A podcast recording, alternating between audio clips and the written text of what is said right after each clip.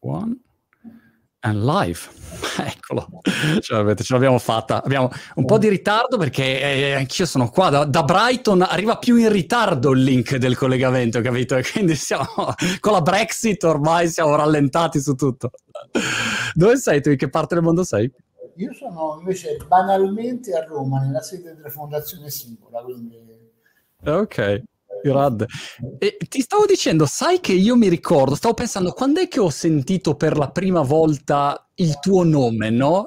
E mi è venuto in mente questo aneddoto incredibile. Io ero, uh, ho fatto il classico, poi mi sono laureato in giurisprudenza e pensavo di fare l'avvocato nella vita. Poi avevo visto quel film con Matt Damon dove lui faceva le cause eh, per, per l'ambiente così, e quindi dicevo, ecco, io farò il principe del foro, le cause a favore dei consumatori, eccetera e andai in una sede di Legambiente a Milano dove c'erano degli avvocati e tu potevi, se eri un neolaureato, fare un po' di pratica così.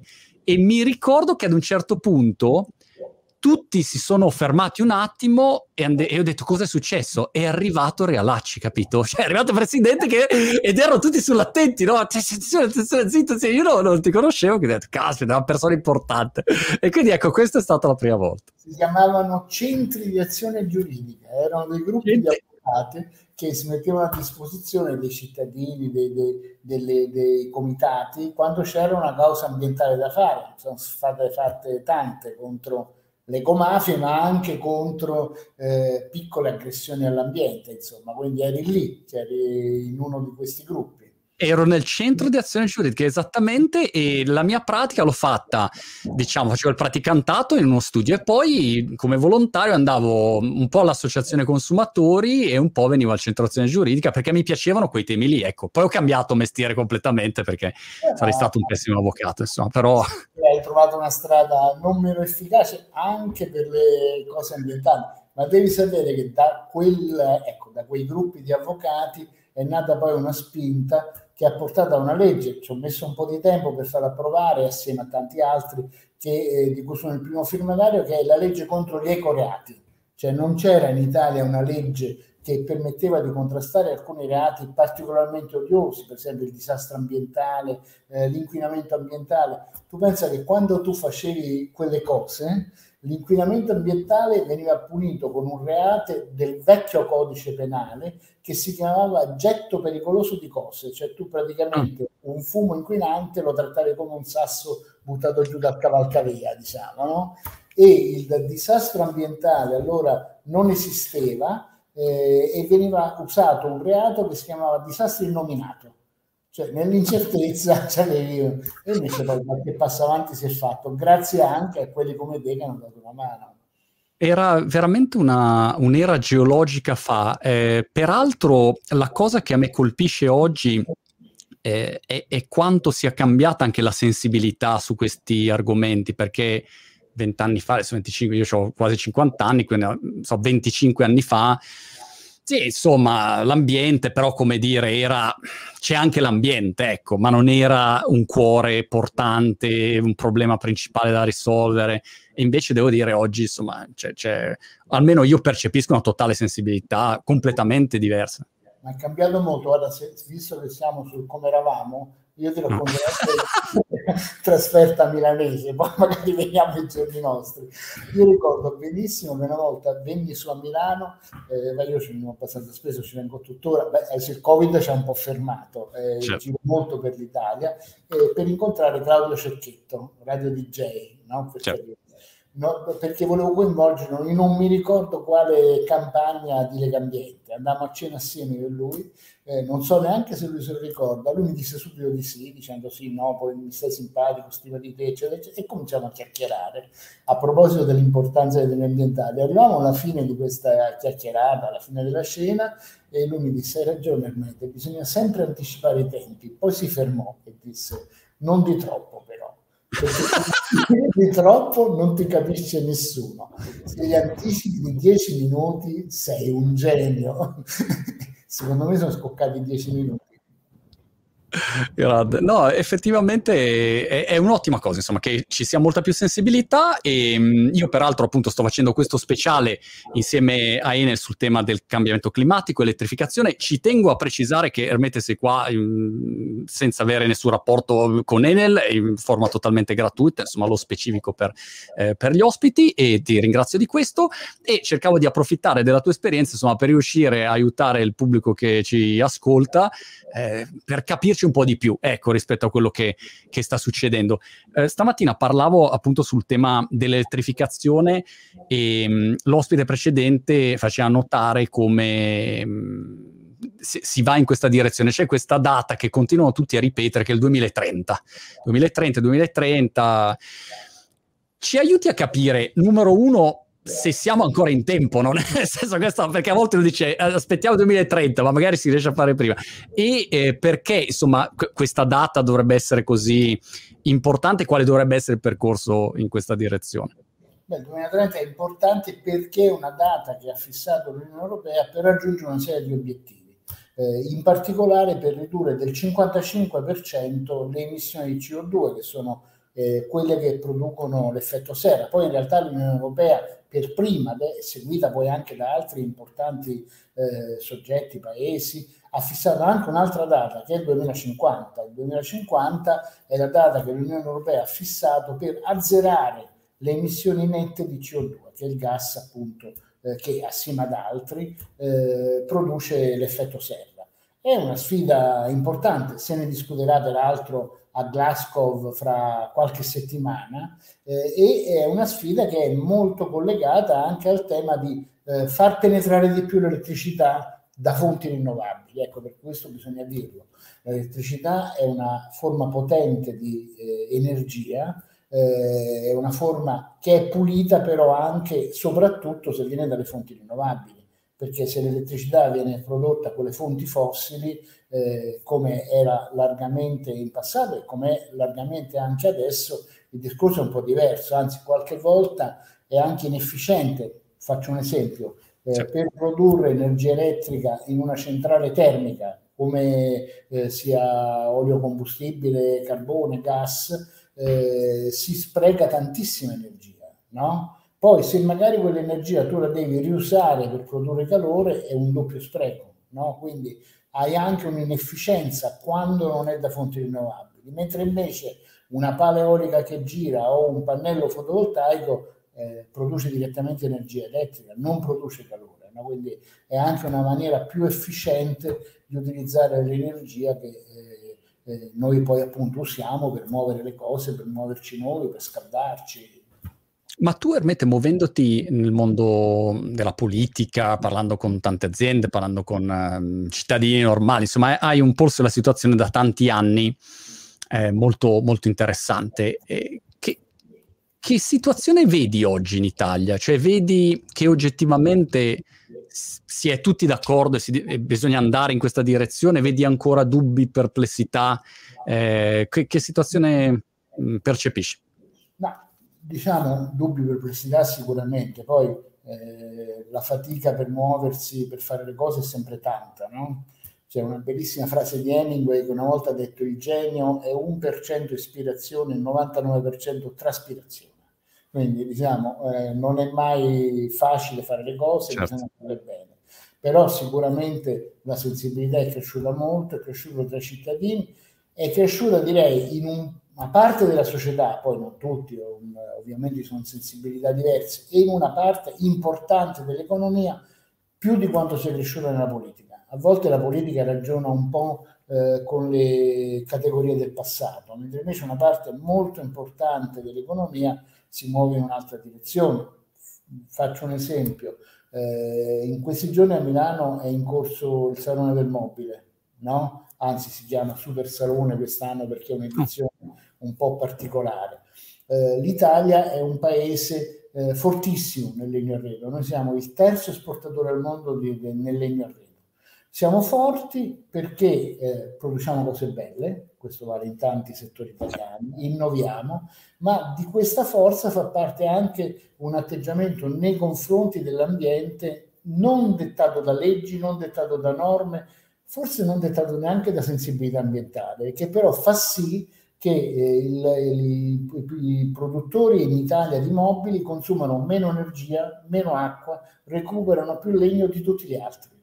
No? Oh. Questa caratteristica dell'Italia che deriva dal fatto che noi siamo un paese povero di materie prime e quindi abbiamo dovuto usare nel corso dei secoli, prima ancora che tu ti occupassi, diciamo, con i centri di azione geodetica dell'ambiente o come ne occupassi io, ma poi è cresciuta di essere più efficienti, noi eh, di usare quella che oggi si chiama economia circolare, cioè di usare, se vuoi, quella grande fonte di energia rinnovabile e non inquinante che è l'intelligenza umana, fa sì che l'Italia oggi sia di gran lunga la superpotenza europea dell'economia circolare.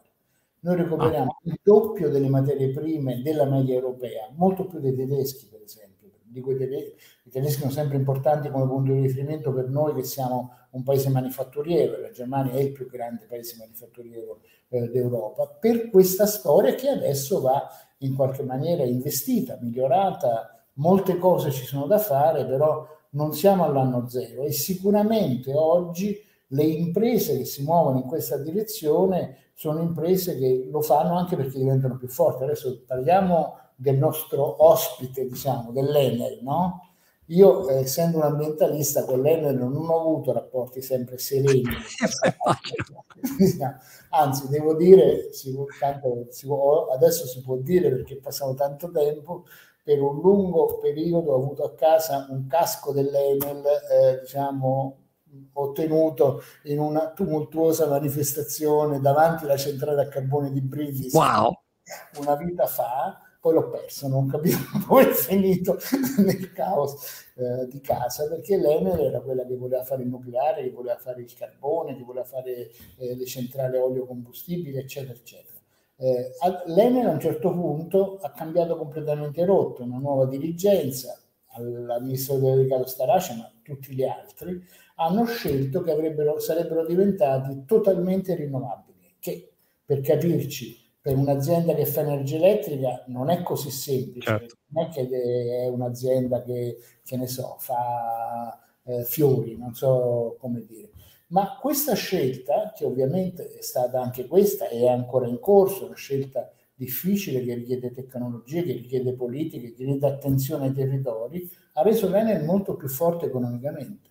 Cioè oggi l'Enel è la, l'azienda elettrica più quotata privata, più quotata in borsa in Europa, una delle due più forti del mondo, proprio perché ha fatto questa scelta ed è il più grande produttore mondiale di fonti rinnovabili. Purtroppo le fa quasi tutte fuori dall'Italia, diciamo, però, eh, però è così. Quindi me la, di, te la dico con una battuta, eh, per tornare a Cecchetto, diciamo, eh, oggi essere buoni conviene, nel senso mm. che le aziende che per un motivo o per l'altro hanno fatto investimenti che hanno a che fare con l'ambiente, quindi eh, energia, eh, recupero dei materiali, innovazione di processo e di prodotto, nuove tecnologie, sono quelle che vanno meglio economicamente, producono più lavoro, esportano di più, innovano di più. In Italia queste aziende c'è un lavoro che fa la Fondazione Simbolo Cam- insieme all'Union Camere ogni anno che si chiama Green Italy, queste aziende sono grossomodo più di un terzo delle aziende manifatturiere, 432.000 imprese in Italia che eh, ottengono questi risultati, ma con delle cose anche strane, divertenti. Adesso te ne dico una che a me diverte molto. Pochi lo sanno, fra, fra, ma fra i tanti settori in cui l'Italia primeggia nel mondo c'è quello delle giostre. Eh, I bambini di Pechino, di Shanghai, di Copenaghen, di Con Island eh, giocano su giostre italiane. No, ah, no sapevo questo. Okay. Perché, perché, le giostre italiane si affermano nel mondo? No? Eh, si affermano perché eh, sono eh, più belle, perché questa è una caratteristica delle produzioni italiane, si adattano di più alle culture locali. Noi eh, siamo più sensibili alla domanda che, che viene da, diciamo, da culture diverse anche dalla nostra, ma anche perché le nostre giostre consumano molta meno energia di quelle tedesche. No? Okay. E i produttori di giostre non è che si sono formati come te ai seminari della Lega Ambiente o di Greenpeace, no? Perché in genere sono eredi di famiglie circensi, quindi lo fanno perché sono imprenditori italiani e negli imprenditori italiani questa spinta a trovare la cosa che fa fare il passo in avanti è molto forte e oggi va accelerata e va usata per questa grande sfida che eh, l'Europa sta avviando, altri paesi stanno avviando, ma che è una sfida che può rendere la nostra economia più a misura d'uomo, come dice anche il manifesto di Assisi, ma proprio per questo più forte e più in grado di affrontare il futuro. A proposito del manifesto di Assisi, ehm, stavo un po' spulciando in rete eh, le cose che, che, stavi combinando e mi sono molto ritrovato in un'affermazione che ti hanno attribuito, poi. Magari la, la smentisci, però eh, che mi sembrava assolutamente quella che riscontro nella vita di tutti i giorni, che è eh, l'estremismo dominante oggi quando si parla dei problemi dell'ambiente. Da un lato hai i menefreghisti totali che dicono ma no, ma figura, ma tutti me che problema, che eroe, cosa rompi e palle, e dall'altro lato invece quelli che appena sposto la maglietta così, no, non farlo perché c'è l'impatto ambientale. Dico ragazzi, però eh, non si può trovare un, così, un modo dire, sensato e, di, e, e, fattibile ecco, per parlare di questi argomenti e andare nella direzione giusta senza estremismi. Ecco. Allora mi ero ritrovato un po' in questa tua affermazione, non so se la confermi. No, no, la confermo, si tratta di entrare anche poi nel merito delle cose, la confermo e ti aggiungo che molte volte c'è anche dei, dei, insomma, dei, dei processi che non, non, fanno conto con la storia del nostro paese. Voglio fare un esempio al costo di essere un po'. Per esempio, c'è un dibattito eh, sulle fonti rinnovabili, no? Sì.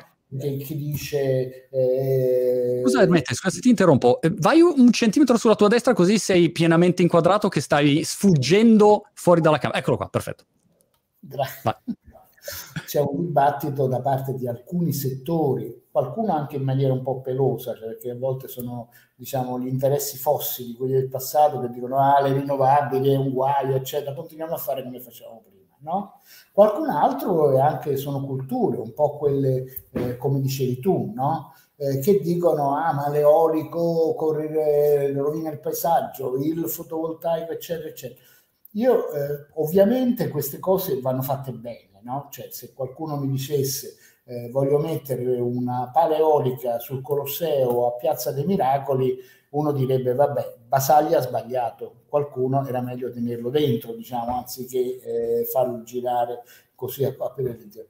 Però la storia dell'Italia è una storia in cui la bellezza del nostro paesaggio è figlia anche delle azioni dell'uomo, no? Eh, noi non abbiamo, se non in misura ridottissima, una natura incontaminata. Anche quando non, nei parchi nazionali italiani molto spesso è legato alla, al fatto che li hai coltivati tu prendi le Cinque Terre, no? Sì.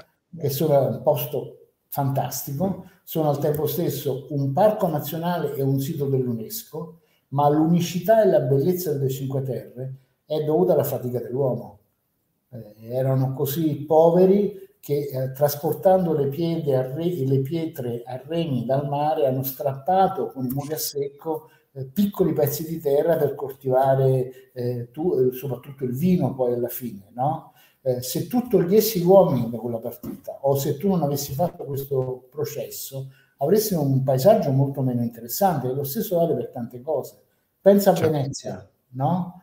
Venezia, insomma, non, io dico sempre scherzando, ma non troppo, che se noi avessimo una macchina del tempo e tornassimo dietro un, pri- un minuto prima della nascita di Marghera, del polo petrolchimico di Marghera, bisognerebbe mettersi con eh, i cavalli di Frisia per impedire di fare un polo petrolchimico nella laguna di Venezia, no? Ma se tornassimo indietro un minuto prima della nascita di Venezia, perché la Venezia è caspita se non ha cambiato il paesaggio, peraltro si regge su milioni di pali, di alberi tagliati e piantati eh, per sostenerla, sono stati deviati fiumi, è, sta- è cambiato. Però noi abbiamo in mente un'umanità che non produce più Venezia? Io no. Mm. E quindi eh, anche quella che noi oggi percepiamo come bellezza, no? pensa ai centri storici. Io scherzando, forse era quella la cosa che dicevo, ho detto che anche le torri di San Gimignano hanno cambiato lo skyline delle colline toscane, no? e, e quelle torri non sono nate per motivi estetici, no? sono nate per rappresentare in qualche maniera la forza di quella città, di quelle famiglie, a volte sono cinte murarie, eh, ma eh, sono state fatte con una cultura che produceva bellezza. Quindi noi oggi dobbiamo sfruttare, e qui l'Italia può dare una mano molto importante, dobbiamo affrontare sfide tecnologiche nuove, come quelle delle rinnovabili, ma dobbiamo farlo con una cultura antica, la cultura del bello. Eh, Carlo Maria Cipolla diceva che la missione dell'Italia è da secoli quella di produrre all'ombra dei campanili cose belle che piacciono al mondo. Aggiungo eh, c'è una cultura di stampo umanistico dietro una parte della nostra economia. La nostra economia è fatta anche di economia nero, di ecomafia, di, di, di illegalità, di grandi errori, di abusivismo, però c'è una parte importante della nostra economia che ha una dimensione umana che la rende, se vuoi, più simile alla Laudato Si eh, di quanto non sia per altri Ciao. modelli produttivi. E il manifesto d'Assisi viene un po' da quella cultura, insomma, mette assieme mondi molto diversi per una sfida comune. Peraltro le Cinque Terre adesso stanno avendo una visibilità enorme, ho visto il film d'animazione l'ultimo Luca, è tutto incentrato e basato sulle Cinque Terre perché il regista è italiano e quindi ha preso le Cinque Terre come eh, riferimento della, della, sua infanzia e quindi adesso tutti le Cinque Terre, le Cinque Terre insomma, quindi, eh, peraltro è un momento interessante questo per l'Italia in generale eh, di grande successo all'estero, di percezione dell'Italia come ecco, la nuova Italia, successi sportivi, cantanti, insomma, quindi è un momento secondo me ottimo da, da cavalcare in generale ecco, per, per, il paese. E poi se, come dici tu, anche dal punto di vista della, diciamo della, della capacità di produrre in modo sostenibile eh, possiamo essere all'avanguardia o abbiamo aziende che sono magari leader, è una cosa che andrebbe forse valorizzata meglio qua all'estero, a volte uno se ne dimentica ma sai, noi facciamo come Fondazione Simbolo una cosina che raccoglie un po' eh, i lavori principali eh, fatti di ricerca, ne facciamo tanti, l'anno precedente che si chiama Italia 10 selfie. Poi mm casomai, perché è divertente. Peraltro viene tradotta non da noi, ma da, eh, perché è una cosa istituzionale di questa fondazione, eh, ma da, da, soggetti vari in tante lingue adesso, viene tradotta oltre che l'inglese, spagnolo, tedesco, fr- eh, francese, anche in russo, cinese, eh, indiano, eccetera, perché è una maniera molto sintetica di vedere l'Italia. A volte ci sono rapporti di 300 pagine sintetizzati in 10 righe che fa vedere alcuni di questi punti di forza e spesso gli italiani non li conoscono. Poi noi siamo un, po- un popolo strano che ha eh, tanti pregi ma tantissimi difetti e poi siamo dei criptodepressi. Nel senso che la tendenza dell'Italia, siamo l'unico popolo no, che si vede peggio di come lo vedono gli altri. No? Cioè, c'è un lavoro che ha fatto Ipsos, eh, Pagnoncelli, che ha analizzato vari paesi europei per vedere la differenza che c'era fra la percezione che di quel paese si aveva nel mondo, all'estero, e la percezione che del paese avevano i cittadini di quel paese. E c'è un solo paese che si vede peggio come, di come lo vedono gli altri, e sono gli italiani. Certo. Tutti gli altri che hanno standing diversi, cioè è chiaro che i francesi si vedono meglio di come sono visti all'estero, ma questo ce lo potevamo aspettare, diciamo, ma anche i bulgari si vedono meglio, si vedono cioè, tutti quanti, tranne gli italiani. Quindi noi abbiamo questa incapacità, lo sport forse ci sta aiutando in questo periodo, noi abbiamo dei grandi problemi, dei grandi mali che siamo bravi a, eh, a enunciare, ma non a combattere, perché poi eh, non è solo il debito pubblico, pensa a una burocrazia soffocante, all'illegalità, alla diseguaglianza nella distribuzione della ricchezza, potremmo continuare, le ecomafie, eh, eh, li, li, enunciamo ma non li, non li affrontiamo.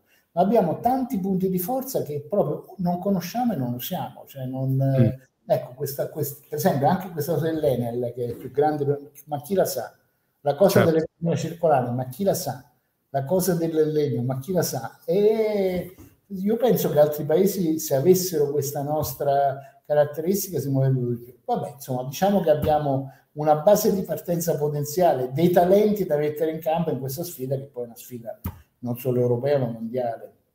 Senti, um, in vista del 2030, se uno pensasse appunto a come si fa a velocizzare eh, tutto questo processo di, di elettrificazione, qu- quali sono gli elementi principali o le variabili che possono velocizzare ehm, questo, questo, percorso dal tuo Beh, punto di vista? Noi abbiamo un problema di aumentare il peso delle rinnovabili che per capirci non è basso in Italia rispetto ad altri paesi ma eh, noi avevamo anche un'eredità dell'idroelettrico che altri paesi non avevano, no?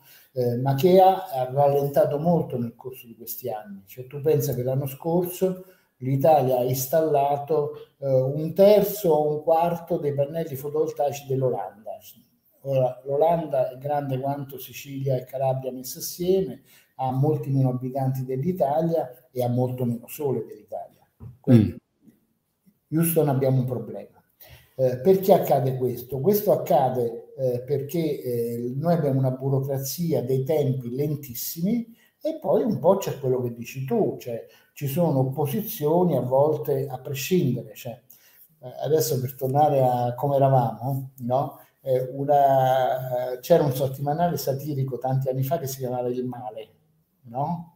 che una volta si inventò un, movimento, un finto movimento politico che si chiamava Movimento Immobilista Molisano, il cui slogan era perché stare fermi quando si può essere immobili?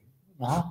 Allora, questo movimento ha vinto in tanti settori italiani, per esempio ha vinto in tanti settori pubblici della burocrazia, dove si è capito che se non fai nulla non ti succede nulla e se invece fai qualcosa corri dei rischi, una polemica, magari un avviso di garanzia, magari un accertamento della Corte dei Conti a volte un po' gratuito. Ecco, questo è un problema perché l'Italia deve eh, mettere eh, a frutto i suoi talenti e per far questo ha bisogno di meno burocrazia in tutti i settori, sia eh, l'edilizia, le fonti rinnovabili. Eh, bisogna avere delle regole chiare, nette, per esempio nell'edilizia impedire il consumo di territorio, ma se uno vuole demolire, ricostruire o qualificare la città deve poterlo fare in tempi eh, umani. E questo adesso è un problema enorme perché quel 2030 è domani e anche se le condizioni ci sono tutte, noi corriamo il rischio non solo di non rispettare gli impegni che abbiamo presi, ma anche di non avere le risorse che l'Europa ha messo in campo, perché l'Europa intelligentemente, eh, non solo con il Next Generation EU, come si chiama, no? Ma anche con i finanziamenti ordinari, ha scelto di muoversi in tre direzioni, non 300. La coesione, mm. la transizione verde, cui vanno il grosso delle risorse, e il digitale. E lo fa non solo per dare ragione a Greta Thunberg, no? Eh, ma lo fa perché ha capito che lì c'è il futuro. Cioè che chi arriva prima, adesso tu che ne sai più di me in materia sicuramente, no? a me ha molto divertito eh, un'animazione che gira sulla rete, no? Che eh, fa vedere eh, l'andamento eh, di, una, di, blockbuster negli Stati Uniti in, in 30 anni. No? Ora, per i giovani di adesso, certo. per i più giovani, blockbuster forse non sanno neanche che cos'è, diciamo, no? Però blockbuster a un certo punto nasce, mi pare, a Dallas, sicuramente nel Texas, si copre a un certo punto non solo gli Stati Uniti ma tutto il mondo, ma copre tutti gli Stati Uniti. Si vede questa animazione con cosine verdi che arrivano dappertutto, tranne le zone in cui non ci sono gli umani, cioè il Nevada, certo. il Montana, eccetera. Eh, e poi a un certo punto scompare in quattro anni.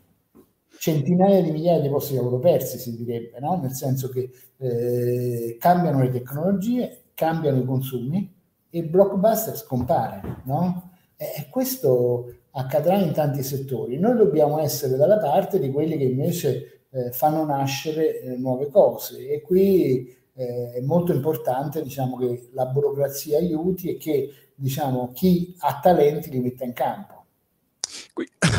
Peraltro Beh, mi ha fatto venire in mente Blockbuster per i più giovani, i diversamente, meno diversamente giovani in ascolto. Eh, noleggiavi il tuo film, andavi da Blockbuster, noleggiavi il film e loro eh, avevano avuto la possibilità di comprare Netflix, ma hanno detto: Ma figurati, non andate da nessuna parte. E poi hanno chiuso. Insomma, questa è stata la storia di Blockbuster, che è un caso ormai di studio classico. Una domanda, Ermette: ehm, idrogeno eh, spesso è una parola che esce nel dibattito energetico, cambiamento climatico, e l'idrogeno verde, l'idrogeno blu, e l'idrogeno la soluzione. E devo dire in generale, quando parli di clima o, o di energia, tu mh, mm, senz'altro hai un, una migliore percezione rispetto alla mia, però quello che io vedo sui social è che i commenti sono sempre su un'altra alternativa, no? Cioè tu parli, dai una soluzione, arriva quello nei commenti che dice ma non hai capito niente, la soluzione è quest'altra. È sempre l'opposto di quello che uno propone. Però eh, l'idrogeno è un argomento che viene fuori spesso. mi aiuti a avere la tua visione, ecco, ehm, su, su questo argomento, che problematiche o che opportunità propone? Ma, ehm, peraltro tu hai affrontato già questo argomento, te lo dico perché ho visto in quella cosa con Amadori. Ricordalo perché ormai non mi ricordo più niente io. con Amadori perché stavo molto bravo nell'affrontare questo tema. No, ti dico, allora innanzitutto è difficile farlo capire al cittadino normale, alla mia mamma, eccetera, ma l'idrogeno non è una fonte di energia, è un vettore, cioè lo devi produrre l'idrogeno. Eh, eh, diciamo, non esiste in natura in, in, una forma tale da poter essere utilizzato, sfruttato eh, per far muovere le cose, per riscaldare le cose, eccetera, eccetera. Eh, allora il problema è capire come lo produci questo idrogeno, no? Se uno fa il calcolo, eh, se l'idrogeno viene prodotto con fonti fossili, no? Alla fine eh, ho premessa che l'idrogeno è molto interessante come, fonte, come vettore di energia, perché ci sono alcune cose eh, che richiedono una con energia molto concentrata che è difficile immaginare che possano essere coperte, perlomeno eh, per quanto ne sappiamo oggi, con le fonti rinnovabili. Gli aerei, no? Mm difficile immaginare che tu abbia degli aerei eh, che portano significativi carichi che sono fatti eh, con, eh, con eh, pannelli fotovoltaici o con qualche altra forma di energia rinnovabile. No? Lo stesso vale per alcuni usi industriali, lo stesso può valere per esempio per le grandi navi cioè che, che eh, eh, attraversano il mare. Quindi l'idrogeno è una prospettiva interessante. Se però lo produci con delle fonti fossili, eh, in realtà vai a fare il calcolo, scopri che hai emesso più CO2 che se avessi usato direttamente le fonti fossili. A questo punto c'è chi dice eh, sì, ma noi facciamo l'idrogeno blu, cioè lo produciamo con le fonti fossili, però troviamo una maniera per eh, rificcare sottoterra, adesso la dico in tecnicamente, cioè di eh, confinare in qualche maniera la CO2. E là ci sono due problemi. Uno è un processo che costa, due che è un processo che ancora non esiste. Nel senso che si parla di una cosa che forse ci sarà, quando ci sarà ne discuteremo, ma per ora non c'è. Quindi in realtà bisogna accelerare, l'idrogeno è importante, ma ci vuole un idrogeno prodotto da fonti rinnovabili, che è un grande vantaggio anche per le fonti rinnovabili, perché le fonti rinnovabili sono intermittenti, questo è uno dei problemi cioè devono quando tira il vento ce l'hai, quando c'è il sole ce l'hai e poi no. Quindi il problema è di trovare delle forme di immagazzinamento delle fonti rinnovabili. Batterie, in Italia usiamo anche per esempio i bacini idroelettrici. Tu rimandi sull'acqua così quando ti serve rimetti in moto la centrale idroelettrica. Ma l'idrogeno sarebbe perfetto da questo punto di vista, può essere una prospettiva molto interessante, sapendo che le fonti rinnovabili sono cadute tantissimo come prezzo. Eh, a me eh, eh, mi ha molto divertito, non ne ha parlato quasi nessuno stranamente, eh, il fatto che eh, ogni tanto vengono lanciate delle, delle, delle prospettive. Ricordo che Bush nel 2001 lanciò un piano di rinascita nucleare, non hanno fatto una centrale, perché poi c'è un problema che alla fine c'è, che i costi contano, perlomeno se sei in un'economia di mercato, se sei in Occidente, se c'hai altri sistemi, eh, il meccanismo è un altro. Quando Trump ha vinto le elezioni la volta scorsa, no? lui aveva due grandi slogan, due feticci se vogliamo, uno era il muro con il Messico e l'altro era il carbone americano. No? Mm. Eh, lui portò l'America fuori dagli accordi di Parigi per la limitazione del CO2 perché bisognava usare le fonti americane e soprattutto il carbone americano. Se uno va sulla rete trova tante immagini di campagna elettorale all'americana per l'appunto, con il leader che parla e centinaia di persone che alzano cartelli prestampati con scritto Trump digs coal, eh, Trump scava carbone. No? È probabile che abbia preso i voti con quello slogan, perché era uno slogan efficace, non tanto fra i minatori che sono pochi in America, sono miniere a cielo aperto, mm. quindi non, è, non, è, non, sono, visto che non sono come le miniere della Thatcher che occupavano tantissime persone, eccetera. Però era uno slogan che aveva una sua efficacia. Ma cos'è accaduto mentre Trump era al governo? No? Lui ha fatto delle misure a favore dei combustibili fossili, del carbone americano, no? Ma eh, il carbone è continuato a crollare come consumi e nel giugno, scor- non di quest'anno, dell'anno scorso, tutti i nuovi impianti per la produzione di energia elettrica in tutti gli stati americani, sia quelli democratici che quelli repubblicani, erano alimentati da fonti rinnovabili, perché poi gli americani sono pragmatici e se al governatore repubblicano gli costa meno la pala eolica, non è che conviene no. gli appalati, no? Quindi hai un processo che se non viene frenato dalla burocrazia, se non viene frenato da opposizioni discutibili, ha portato le rinnovabili anche in Europa e penso a quanto sta accadendo in Spagna e in altri paesi, ma anche in Inghilterra per quanto riguarda l'eolico ad esempio, apporta le fonti rinnovabili a essere molto competitive. Questo apre lo spazio all'idrogeno verde. L'idrogeno verde non sarà domani, ma ci sarà e sarà necessario per una serie di usi che eh, richiedono forme di energia molto concentrate.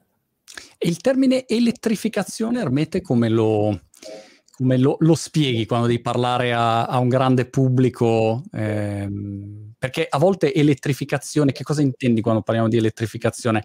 La, secondo me la percezione anche delle persone magari è, è, è diversa ecco, rispetto a quelle che possono essere le prospettive che partono da un'elettrificazione, perché ad esempio quando uno inizia a spiegarlo dice ah ok ho capito, ho capito, produco elettricità decarbonizzata, ci siamo.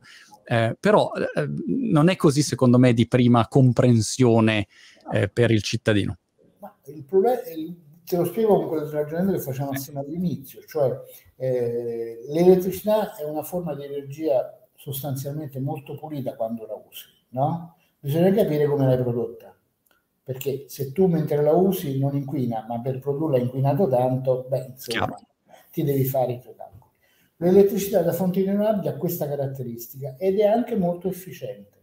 Per esempio, quando si parla di auto elettrica, c'è un problema di inquinamento, ma c'è anche un problema di efficienza. Un'auto elettrica è molto più efficiente perché nell'auto, torniamo al discorso del calore, no? Nel motore scoppio, nel diesel, tantissima energia va dispersa in calore. In un'auto elettrica, l'auto elettrica non scalda, non scalda l'aria, non si scalda lei, c'è proprio un altro processo. Allora, eh, usare elettricità per, per esempio per spostarsi, ma anche eh, per riscaldarsi in casa oppure per cucinare, no?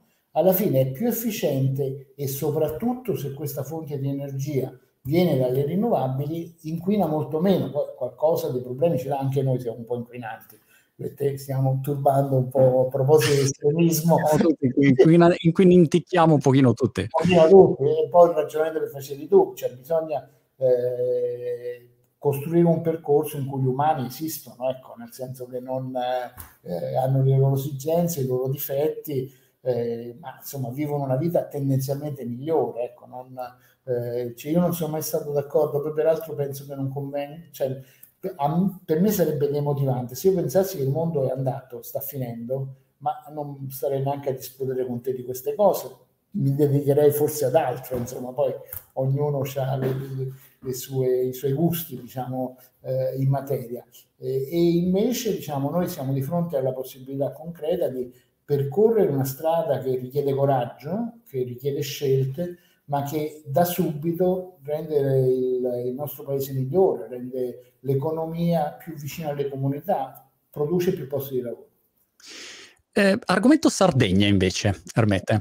Eh, quest'estate volevo fare un salto in Sardegna, in vacanza in realtà, che sarà il mio obiettivo, poi con la quarantena non ce l'abbiamo fatto, quindi ero molto triste, ma quando eh, parlando con, eh, con Enel dicevo, ah, vorrei fare un salto in Sardegna, mi ha detto, oh Sardegna, Sardegna, ehm, progetti, eccetera, eccetera. Che, che cosa sta succedendo in Sardegna? Aiutami a scattare una foto.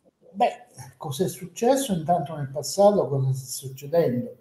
Eh, la Sardegna innanzitutto è una terra bellissima. No? Io eh, ti do, confesso un segreto, fra qualche giorno mi vado a fare una settimana in Sardegna. Non puoi farlo, questa è veramente l'invidia totale, va bene. Eh, posso dare anche delle dritte perché una parte della Sardegna lo so molto bene. Io vado sempre, ho fatto anche a lungo pesca subacquea in una zona nel, nella Nurra, fra Alghero e Istintino, in piccole frazioni che hanno degli affacci a mare eh, fantastici. È una bellissima regione come tante regioni italiane. E come tante regioni italiane può creare, fare, eh, utilizzare questo cortocircuito eh, tra identità, bellezza e innovazione. No? Nel passato la Sardegna ha avuto un, un, tipo di industrializzazione in genere molto pesante e classica, no? raffinerie, eh, poli petrolchimici, eh, le, si è puntato a lungo sul carbone del Sulcis, che era un carbone di pessima qualità, eh, con molto zolfo dentro.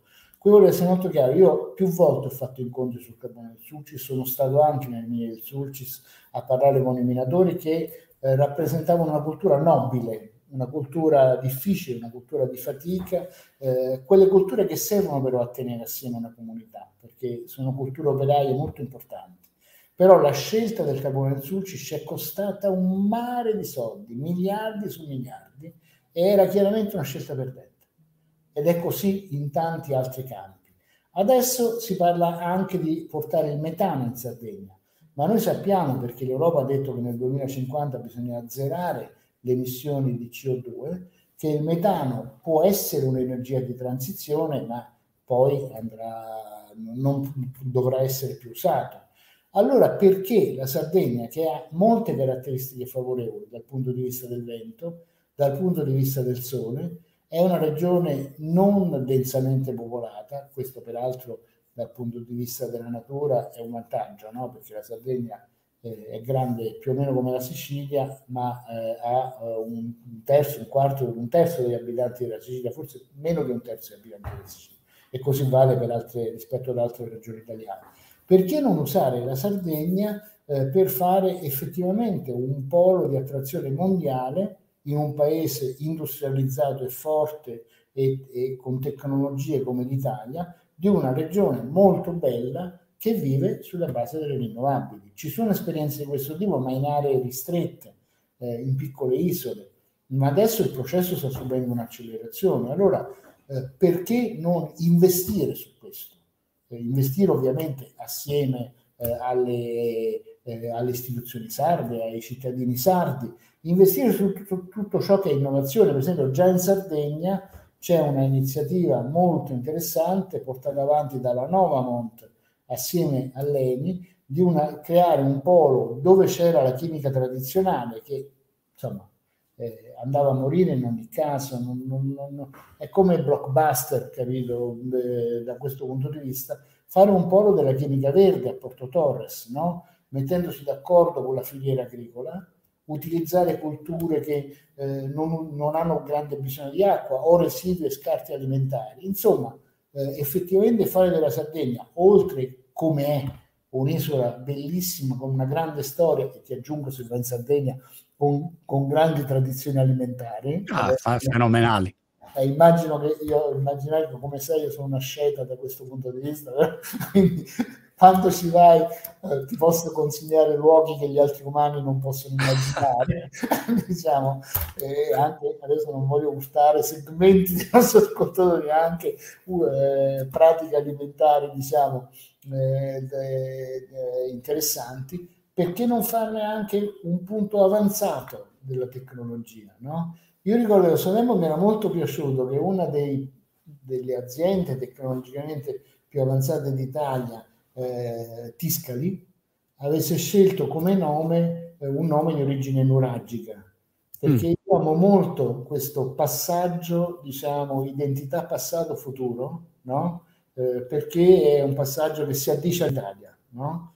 Guarda, c'è un racconto di fantascienza no? di eh, Asimov eh, degli anni 50. Asimov era un grandissimo scrittore di fantascienza, ma anche un grande divulgatore scientifico. E lui si eh, scrive questo racconto in cui parla di un'umanità divisa in due blocchi in guerra fra di loro, governati dai computer.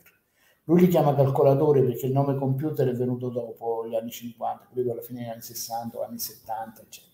E questi, questi due blocchi eh, producono armi sempre più sofisticate, macchine sempre più avanzate, ma nessuno dei due vince perché sono in equilibrio. No? A un certo punto in uno di questi due blocchi viene scoperto eh, un, eh, un dropout, uno sfigato si direbbe a Roma, diciamo, l'ultimo umano che sa fare le moltiplicazioni e divisioni a mano ci mette un mare di tempo, molto più dei computer, ma lo fa con la testa sua.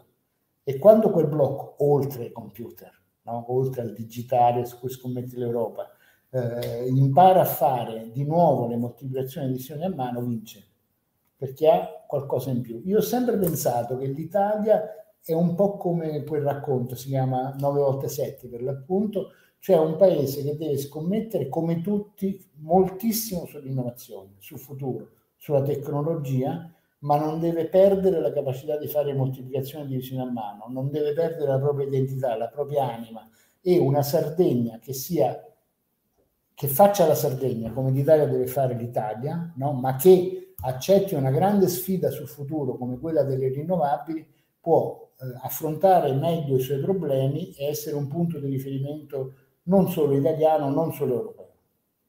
Come mm, laboratorio, insomma, laboratorio Sardegna sul tema delle rinnovabili. Il laboratorio evoca anche l'idea, diciamo, dell'incertezza. Di sperimentazione, certo. Invece qua è proprio in pratica poi... Diciamo, gli arnesi ce li abbiamo tutti no? Mm.